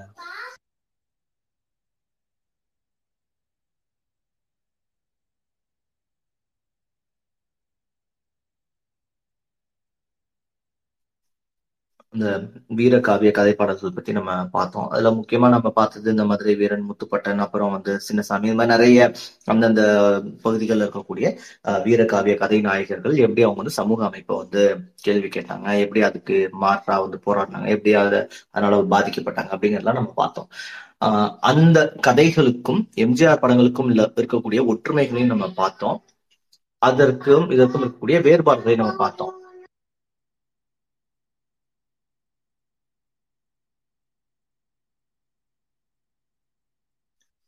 அப்ப அது அதற்கும் எம்ஜிஆர் படங்களுக்கும் இருக்கக்கூடிய வேறுபாடு அப்படிங்கிறத நம்ம பார்த்தோம். சோ இப்போ அந்த வேறுபாடு பார்க்கும்போது தான் ரொம்ப முக்கியமான ஒரு விஷயம் நம்ம பார்த்தோம். இந்த கதைப்பாடல்களுக்கும் இந்த எம்ஜிஆர் படங்களுக்கும் இருக்கக்கூடிய அந்த வேறுபாடு என்ன? ஏன்னா இந்த கதைப்பாடல்கள் எல்லாராலையும் ஏற்றுக்கொள்ளப்படுவதில்லை. இந்த கதைப்பாடல்கள் மேல்தட்டு வர்க்கத்தால் ஏற்றுக்கொள்ளப்படுவதில்லை. இந்த கதைப்பாடல்கள் வந்து முக்கியமான சமூகத்துல ஆளுமை செலுத்தக்கூடிய அஹ், மக்களால நிலப்பிரபுக்களால அவங்களால ஏற்றுக்கொள்ளப்படுவதில்லை. ஆனால் எம்ஜிஆர் வந்து எல்லாராலையும் ஏற்றுக்கொள்ளப்படக்கூடிய ஒரு பிம்பமா இருக்காரு.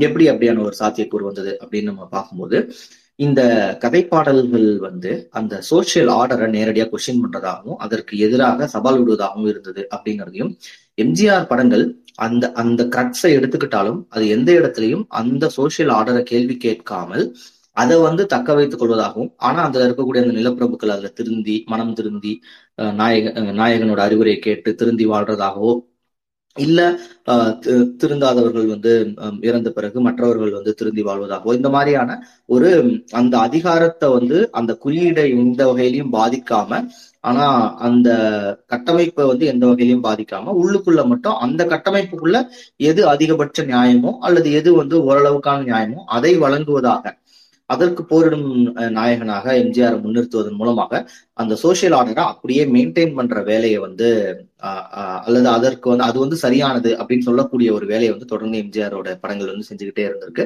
அப்போ அதை ஆஹ் அதை அதை வந்து தக்க வச்சுக்கணும் அப்படிங்கிறதுக்காகவே அந்த இது வந்து மா- இது பண்ணப்பட்டது. எம்ஜிஆரோட படங்கள் வந்து எல்லாராலையும் ஏற்றுக்கொள்ளப்பட்டது அப்படிங்கிறத நம்ம இதுல பார்த்தோம் ஸோ அது அதான் ரொம்ப ரொம்ப பேசிக்கா அந்த ரெண்டுக்குமான டிஃபரன்ஸ் அதன் மூலமாக எம்ஜிஆர் அப்படிங்கிற பிம்பம் எப்படி தமிழகம் முழுவதும் பரவுனது அப்படிங்கறத நம்ம இன்றைக்கு அத்தியாயத்துல பார்த்தது. ஸோ தோழர்கள் வேற யாருக்கும் வேற கருத்துக்கள் எதுவும் இல்லை அப்படின்னா நம்ம இன்னைக்கு நிறைவு பண்ணிக்கலாம். தொடர்ந்து நம்ம நாளைக்கு வாசிப்புல சந்திக்கலாம்.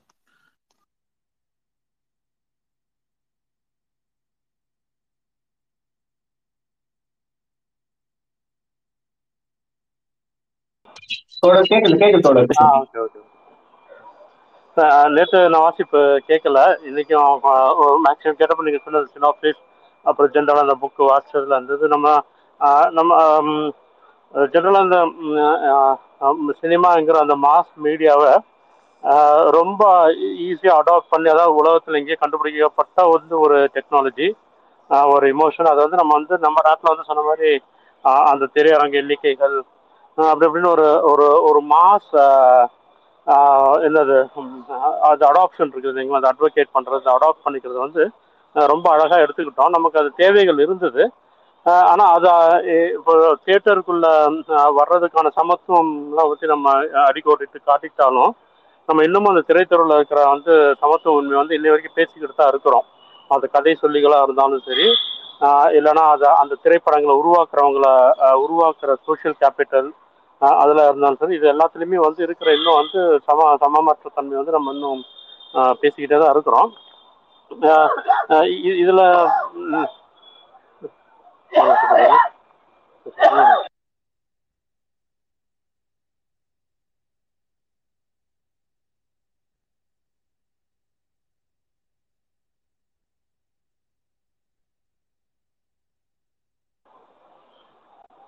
ஓகே இதுல வந்து அந்த இந்த play playing to the gallery அப்படி சொல்ற மாதிரி எந்த ஒரு கலையிலையுமே வந்து அந்த பிளேயிங் டு த கேலரி வந்து ஒரு இம்பார்ட்டன்ட் ஆஸ்பெக்ட் ஆஃப் ரீட்டைனிங் இது அவங்களுடைய அவங்களுடைய ஆடியன்ஸையோ இல்லைன்னா அவங்க சொல்ல வேற கருத்துக்களையோ இல்லை ஏதோ ஒன்று வந்து பிளே அந்த கே அந்த அந்த மக்களுக்கு பிடிச்ச மாதிரி சொல்றது பிளேயிங் டு கேலரி ஆனால் நம்ம ஊர்ல தான் இந்த இந்த ஒரு சாதிய பிரச்சனை யூனிக்காக இருக்கிறதுனால அந்த பிளேயிங் டு த கேலரியும் யூனிக்காக இருக்கும். பொதுவாக இப்போ வந்து நம்ம ஹாலிவுட் அது மாதிரி படங்களில் பார்த்தீங்கன்னா இந்த ராபின் ஹுட் கேரக்டர் வந்து ஃபேமஸாக இருக்கும். அது வந்து கிட்டத்தட்ட பிளேயிங் டு த கேலரி அந்த கேலரியில் வந்து எல்லாருமே வந்து அந்த வெல்த் இம்பேலன்ஸ் இருப்பாங்க. அவங்களுக்கு வந்து ராபின் ஹுட் மாதிரி ஒரு கேரக்டர் வந்து தப்பானாலும் பரவாயில்ல. நான் அவங்கள அடித்து திருடி ஒரு ஏழைகளுக்கு டிஸ்ட்ரிபியூட் பண்ணுவேன் அப்படின்னு சொல்றது வந்து அது வந்து நம்ம அந் அந்த- அந்த த கேலரி வந்து அப்படியே எல்லாம் கனெக்ட் ஆகும். ஆனால் நம்ம ஊரில் தான் வந்து அடிச்சு கொடுக்க முடியாது. ஒரு சவுக்கு வச்சிருப்பாரு ஒரு சாட்டை வச்சிருப்பாரு. நான் ஆணையிட்டால் ஒரு சாட்டையை வச்சிருப்பாரு. ஆனால் அந்த சாட்டையை வந்து அந்த சாட்டையை மட்டும் சவுண்டு மட்டும் விடுவாரு. அடிக்கிற மாதிரி அந்த அடிச்சுட்டு ஆனால் அந்த கடைசியில் வந்து அதை வந்து அந்த நீங்கள் சொன்ன மாதிரி அவர் சொன்ன மாதிரி அந்த சோஷியல் ஆர்டர் ரொம்ப கொலாப்ஸ் பண்ணாம அந்த சோஷியல் ஆர்டர்லேருந்து ஒருத்தவங்க வந்து ஒரு படி இறங்கி வந்து அவங்க சொத்துல வந்து ஒரு பத்து பர்சன்ட் தர மாதிரி அஞ்சு பர்சன்ட் தர மாதிரி. அதாவது இப்போ இப்போ கம்யூனிஸ்ட் தோழர்கள்லாம் வந்து நம்ம நிறைய வாட்டி பார்ப்போம். வாழ்க்கையே தொலைச்சிட்டு வந்து போராடிட்டு இருப்பாங்க. அவங்களெல்லாம் பார்த்தீங்கன்னா ஊர்லலாம் சொல்லுவாங்க இந்த வேலை இல்லாதவன் வெட்டியாக சுற்றிட்டு இருக்கிறான். ஊர் ரொம்ப பேசிட்டு திரியிறான். அப்படி இப்படிம்பாங்க. ஆனா அவங்க வந்து ஒரு சோஷியல் ஆர்டர் வந்து கொஷின் பண்ணிக்கிட்டு எப்பவுமே வந்து போராடிக்கிட்டே இருப்பாங்க. ஆனா இதுவே வந்து இந்த தியாகி இருக்கிறவன் ஊரெல்லாம் அடிச்சு ஒலையில போட்டவன் வந்து ஒரு ஒரு கோயில் கட்டி கொடுத்துட்டான்னா தர்மஹர்த்தா அப்படிங்கிற வந்து ஒரு ஒரு பெரிய பட்டத்தை தூக்கி கொடுத்துருவாங்க. அறங்காவலர் தர்மகர்த்தா அப்புறமேல்ட்டு வந்து பிரசிடென்ட் கரஸ்பாண்ட்டு அப்படின்ட்டு இந்த மாதிரி இந்த மாதிரி பட்டங்கள்லாம் வந்து அவங்களாம் எடுத்துக்கு சூ சூட்டிக்குவானுங்க. அதாவது அது ஊருக்கு நல்லது பண்ற மாதிரி தியாகங்கள் பண்ற மாதிரி ஸோ எம்ஜிஆர் வந்து இங்க இங்க இருக்கிறவங்க வந்து அந்த கலை கலையை சேர்ந்தவர்கள். இப்ப நம்ம ரஞ்சித் மாரி செல்வராஜ் இவங்கெல்லாம் பாத்தீங்கன்னா மாரி செல்வராஜ் எல்லாம் பாத்தீங்கன்னா அந்த நாட்டார் வழக்கம் வந்து இப்ப இந்த கர்ணன் படத்துல வந்து அந்த அந்த ஒரு ஒரு பெண் தங்கச்சி கதாபாத்திரம் மாதிரி ஒன்று வடிவமைச்சிருப்பாரு. ஸோ அதெல்லாம் வந்து அப்படியே நாட்டார் தெய்வங்களை பத்தி எப்படி வந்து ஒரு இறந்த ஒரு ஏதோ ஒரு வழியால் இறந்து விட்ட ஒரு உறுப்பினரையே வந்து அவங்க கடவுளா நம்பி அதிலிருந்து அவங்களுக்கான ஏதாவது அடுத்த கட்ட நகர்வை தேடுற மாதிரி அந்த மாதிரிலாம் இல்லாமல் முழுக்க இந்த புராண இடைச்செருகல்களை இன்னும் சொல்ல போனால் எம்ஜிஆருக்குலாம் இன்னும் சில பின்புலம் இல்லாமல் இருந்திருந்தா அவரெல்லாம் வந்து என்டிஆர் ரேஞ்சுக்கு தான் போயிருப்பார். இப்போ என்டிஆர்லாம் வந்து ஆந்திராவில் வந்து அந்த கிருஷ்ணானா என்டிஆர் அப்படிங்கிற மாதிரி ஆக்கின மாதிரி எம்ஜிஆருக்கு அந்த அதற்கான எல்லா பேஸும் இருந்தது. ஆனா அவருடைய பின்புலம் அவருடைய பின்புலம் தாண்டி தமிழ்நாடுக்காக அமைத்து கொண்ட ஒரு பின்புலத்திலேருந்து அவரால் அதை விட்டு வெளியில வர முடியாம அதுக்குள்ள அவர் வந்து அந்த பிளேயிங் டு த கேலரியை வந்து ரொம்ப அதான் எப்பவுமே அவருக்கு நிலம் இருக்கும். அவர் கடைசி நடித்த படங்கள் வரைக்கும் நீங்கள் நல்லா இருக்கணும் இந்த நாடு முன்னேற அப்படின்ட்டு அவர் பார்த்தா பெரிய எஸ்டேட் ஓனராக இருப்பார்.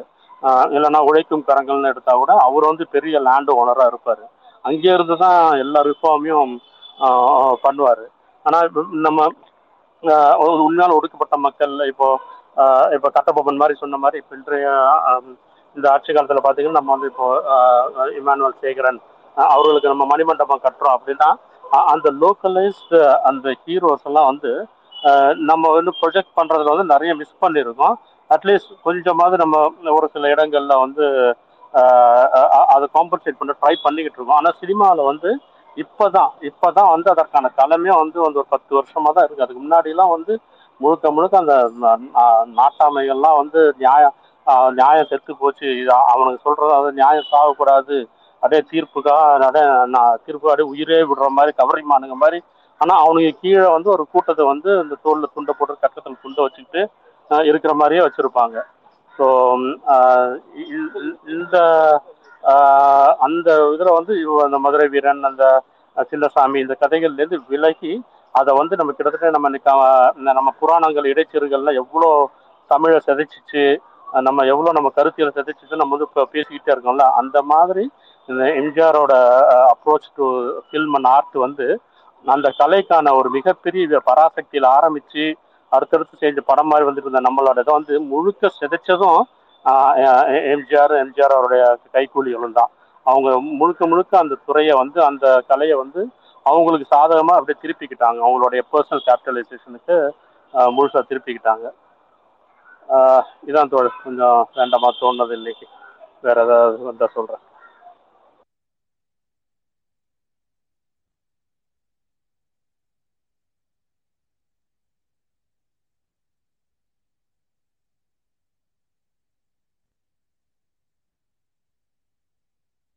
நன்றி நன்றி ஆஹ் பிரபு தோழர். ஆஹ் போற போக்குல கதை சொல்லிகளுக்கு ஒரு ஊம குத்தும் குத்தி விட்டீங்க.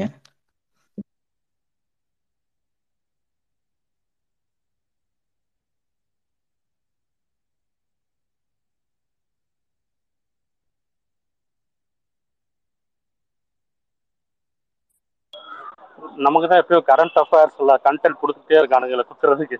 அவனாவது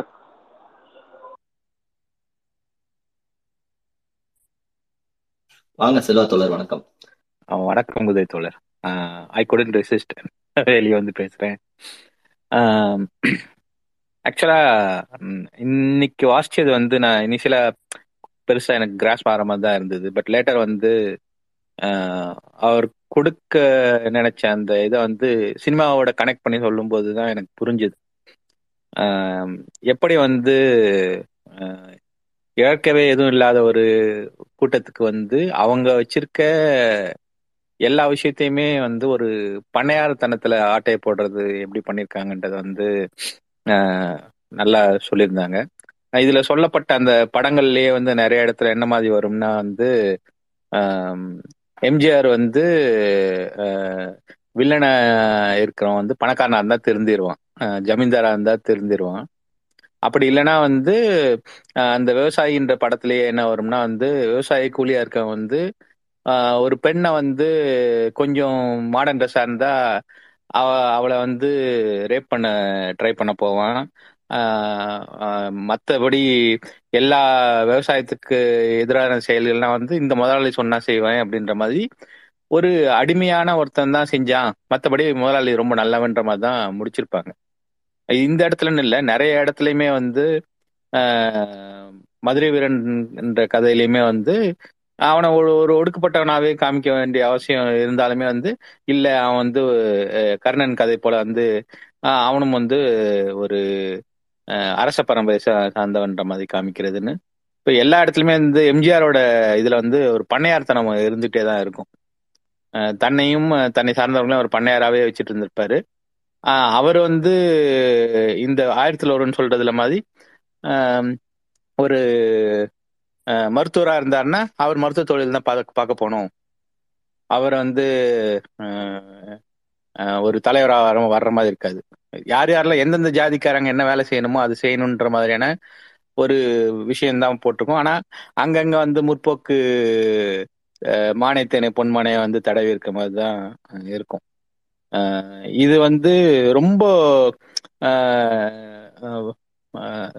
ஜனரஞ்சகம்ன்ற போர்வையில வந்து திணிக்கப்பட்டதா தான் எனக்கு தெரியுது. ஏன்னா வந்து ஆஹ், திராவிடம் பேச ஆரம்பிச்சு படங்கள்லாம் வந்து ரொம்ப விழிப்புணர்வா கேள்வி கேட்க ஆரம்பிக்கும் போது நானும் கேட்கறேன் அப்படின்னு வந்து கேட்கிறவன் வந்து அப்படியே கேட்டுட்டே இருக்கும்போது உள்ள வந்து இடைச்சர்களா ஆஹ், அவனோட ப பார்ப்பனியத்தை சொருகிற மாதிரி தான் இருக்கும். எப்பயுமே வந்து ஒரு முற்போக்கு வரும்போது தானும் முற்போக்குன்னு ஒரு கூட்டம் வந்து சேரும்போது அவனை நம்ம வந்து பிடிச்சி அவனோட பின்னணியை செக் பண்ணிட்டே இருக்கணும். ஏன்னா வந்து எல்லா காலங்களிலும் ஈவன் இப்ப இருக்கிற யூடியூப் சேனல் கால காலத்திலயுமே வந்து முதல்ல வரும்போது பெரிய முற்போக்கெல்லாம் பேசிட்டு வந்துட்டு உடனே கொஞ்ச காலகட்டத்துல வந்து நாங்கள் நாங்க வந்து மையமா போறோம்னு போறவங்க எல்லாம் நம்ம பார்த்திருக்கோம். ஆஹ் விக்கல்ஸ்ன்ற ஒரு சேனல் நம்ம பார்த்திருக்கோம்.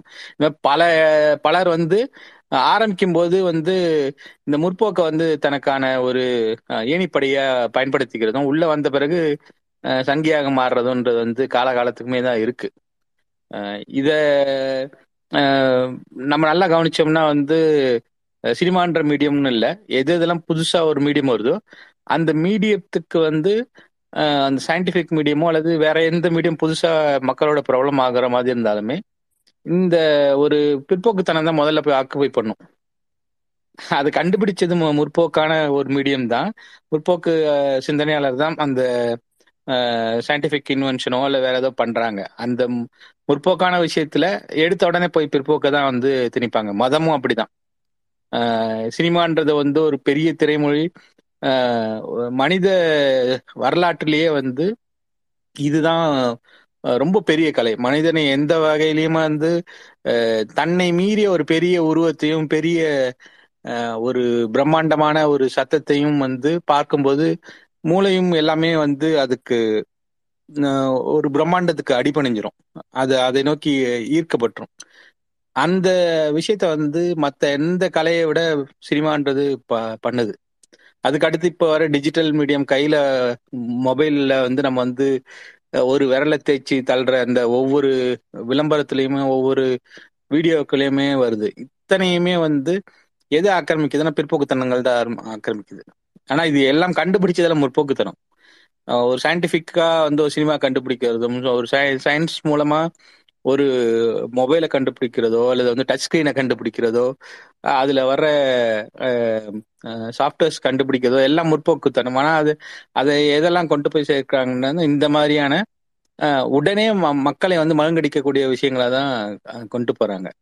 இதுல வந்து எம்ஜிஆர் தெரிஞ்சே இத பண்ணாரா? அப்படின்னா அந்த அளவுக்கு பு- புத்தி உள்ள மனிதனானா எனக்கு தெரியல. ஆனா எம்ஜிஆர் வழியாக ஆஹ் இந்த பிற்போக்கு கூட்டம் தான் அந்த மாதிரி படங்களை கொண்டு வர வைக்குது. தானாக முதல்ல வந்து செய்யாது. ஆஹ், தயாரிக்கவும் செய்யாது. இன்னொருத்தரை ஒரு பிற்போக்குத்தனமான ஒருத்தர் ஒருத்தரை தயாரிப்பு தயாரிப்புக்காக ஒருத்தரை கொண்டு வந்து வச்சுட்டு அவங்களுக்கு பின்னாடி இருந்து வேலை செய்யும். பார்த்தா வந்து இதை எடுத்தது எல்லாமே வந்து ஒரு பிற்படுத்தப்பட்ட கூட்டமாக தான் வெளியே காமிக்கப்படும். ஆனா அதற்கு பின்னாடி அவங்களுக்கு வந்து பண உதவியும் மற்ற இந்த சமுதாயத்துல இந்த திரை உலகத்துல மற்ற இடத்துலயும் வந்து அவங்களுக்கான இடத்த வந்து ஒரு சிம்மாசனமோ இடத்தையோ போட்டு வச்சு அவங்கள வந்து ஒரு ராஜபட்டையோட கொண்டு போய் உட்கார வைக்கிறது எல்லாமே வந்து இந்த ஊடகம் பார்க்கும். ஆனந்த விகடன் குமுதம் தினமலர் அல்லது வந்து ஹிந்து இவங்க எல்லாருமே வந்து பின்னாடி இருந்து இந்த வேலையை செஞ்சுக்கிட்டே இருப்பாங்க. நம்ம கண்ணுக்கு தெரியாது. ஆனா நம்ம கண்ணுக்கு தெரியாமயே வந்து திரும்ப திரும்ப எல்லா இடத்துலயும் அது வந்து நிக்கும். இப்ப உதாரணத்துக்கு பாத்தீங்கன்னா வந்து இன்னைக்கு வந்து ரோடு போட்ட உடனே ஒருத்தன் அதை பி- எடுத்துட்டு ரோடு இதுதான் ரோடா? அப்படின்னு கேக்குறத ஆஹ் அத வந்து உடனே எல்லாருமே ஆஹ் என்ன விஷயம் கே- இல்லாம பரப்புறாங்க. இது ஒரு தடவை ரெண்டு தடவை இல்ல. இதே இதை பல விஷயங்கள்ல திரும்ப திரும்ப ஒரு அரசை நோக்கி வந்து இந்த கேள்விகளை கேட்டுட்டே இருக்கும்போது குற்றமே ஒருத்தன் செய்யாம இருந்தாலுமே வந்து ஒருத்தன் மேல திரும்ப திரும்ப குற்றம் சாட்டிக்கிட்டே இருக்கும்போது நம்மளை அறியாமலே வந்து ஆஹ் அவன் வந்து ஒரு குற்றவாளியா அப்படின்ற ஒரு இது ஒதுக்கி வைக்க தோணும். இதுதான் வந்து முஸ்லிம்களுக்கு வந்து மணிரத்னம் ஆரம்பிச்சு எல்லா ஆஹ், பார்ப்பனிய டைரக்டர்களும் பண்ணது. ஒரு முஸ்லீமை வந்து நம்ம விரோதியா பார்க்கணும் அப்படின்றத அப்படிதான் வந்து திரும்ப திரும்ப திரும்ப திரும்ப ஒரு முஸ்லீமை வந்து சினிமான்ற மீடியம்ல காமிச்சு காமிச்சு சாதாரணமா ஒரு முஸ்லீம் ஃப்ரெண்டு இருக்கவனே வந்து அவனை டவுட் பண்றக்கூடிய லெவலுக்கு கொண்டு போறது.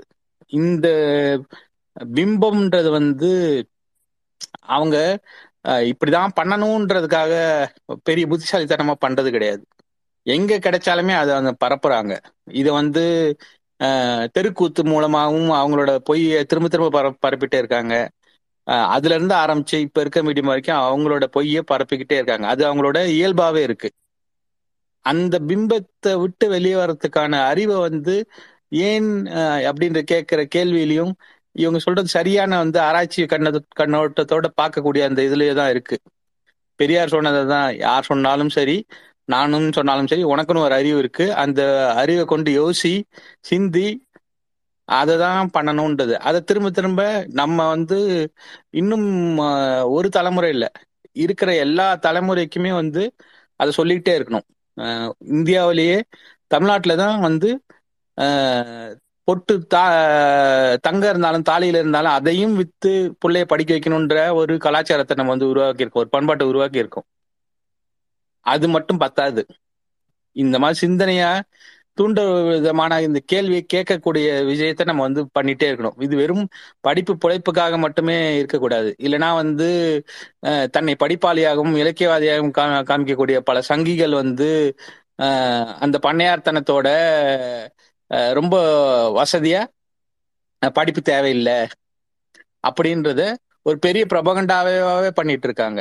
ஒரு பக்கம் வந்து அதே டிவியோட நிகழ்ச்சியில வந்து படிப்பு முக்கியம்னு சொல்லிட்டு ஒரு சின்ன நிகழ்ச்சியை போட்டு வச்சுட்டு அதை விட பிரம்மாண்டமா ஒரு பெரிய ஒரு நடிகனோட நிகழ்ச்சியை வச்சு இன்னும் எல்லார் வீட்டுக்கிட்டையும் திரும்ப திரும்ப போட்டு காமிக்கக்கூடிய ஒரு இடத்துல படிப்பெல்லாம் முக்கியம் இல்லை முக்கியம் இல்லைன்னு ஒரு பக்கம் சொல்லிக்கிட்டு அந்த பக்கம் படிப்புக்கான எல்லா வசதியுமே பிடுங்கப்பட்டு எல்லா இடத்துலையுமே வந்து விதவிதமான தடைகளை கொண்டு வந்து வைக்கிறது.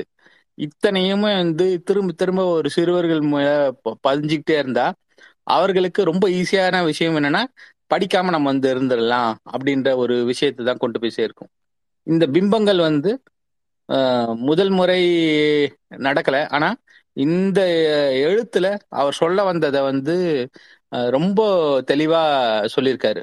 எப்படியெல்லாம் வந்து ஒரு ஒடுக்கப்பட்டவங்க கிட்ட இருந்த குரலையே வந்து அவங்களுக்கு எதிராக மாத்துறதும் எப்படி வந்து ஆஹ், எது ஏதும் இல்லாத மக்கள் கிட்ட இருந்து அவங்க கையை அவங்க கையை வச்சு அவங்க கண்ணை குத்துறதுமான விஷயங்களை பண்றாங்க அப்படின்றத வந்து ஆஹ், ரொம்ப தெளிவா சொல்லியிருந்தாரு. திரும்பவும் நான் இதை வாசிக்கணும்னு நினைக்கிறேன். இன்னைக்கு வாசிச்சதை நான் திரும்ப கேட்க போறேன் குதிரை தோழர். ஆஹ், வாய்ப்புக்கு நன்றி.